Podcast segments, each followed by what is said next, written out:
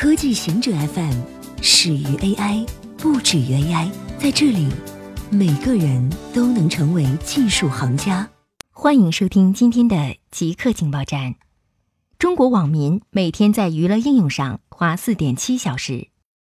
根据市场研究公司 QuestMobile 收集的数据，中国互联网用户每天在手机上的娱乐时间平均达到四点七小时。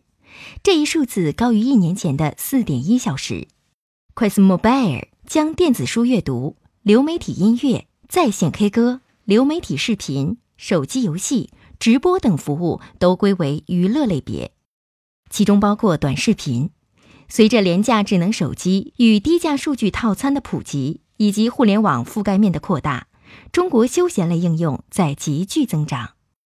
推动这一热潮的是。以抖音和快手为代表的视频点播服务，今年四月，中国短视频服务的用户达到二点一六亿，同比增长百分之三十六点六。研究称，过去近三百年有五百七十一种植物灭绝。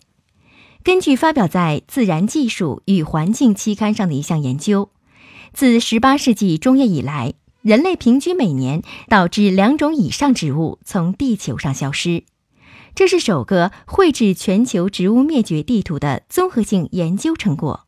分析显示，从1753至2018年，有571种植物灭绝，被破坏的物种包括智利檀香和圣赫勒拿橄榄树，前者只在太平洋的一组岛屿上被发现。而后者仅生活在以其名字命名的岛屿上，植物灭绝的速度比地球历史背景速度快五百倍。所谓背景速度，是指在人类影响出现之前，植物自然灭绝的速度。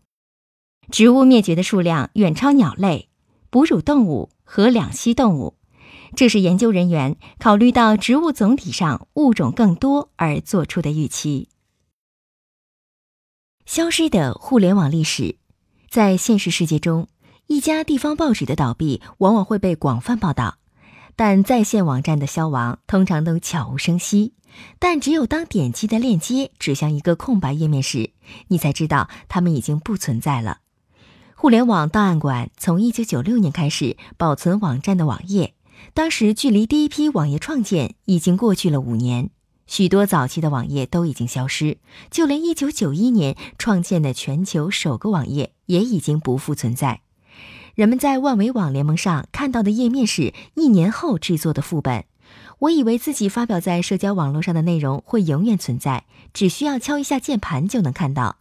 但最近，MySpace 披露丢失了大约十二年的音乐和照片，这表明即使是存储在大型网站上的内容，可能也不安全。百度因信息流广告被约谈，上海市网信办发现本市部分聚合资讯类网站以标题党文章吸引网民关注，而网民一旦点击其链接，网页指向均为百度的信息流广告。上海市网信办于六月十二日联合市市场监管局约谈百度上海分公司，责令其就存在严重网络生态问题的信息流广告进行立即整改。市场监管部门将对其中严重违法广告依法调查处理。同时，上海市网信办责令属地相关网站做好广告审核。先前，百度公司在搜索领域将公司利益置于社会利益之上的行为，已引起舆论谴责。此番发生在广告领域的问题，也反映了公司在经营行为中扭曲的价值观。印度将在下个月执行第二次月球任务。印度宣布，它将于七月中旬执行第二次月球任务，将尝试月球登陆器受控着陆。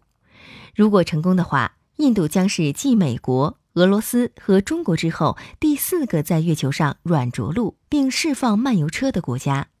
印度的这次月球任务包括了一个月球轨道器、一个登陆器和月球车。印度计划于七月十五日使用运载火箭 Mark 三发射月球探测器，该项目耗资约一百亿卢比，预计于九月六日在月球表面进行受控着陆。以上就是今天所有的情报内容，本期节目就到这里。固定时间，固定地点，小顾和您下期见。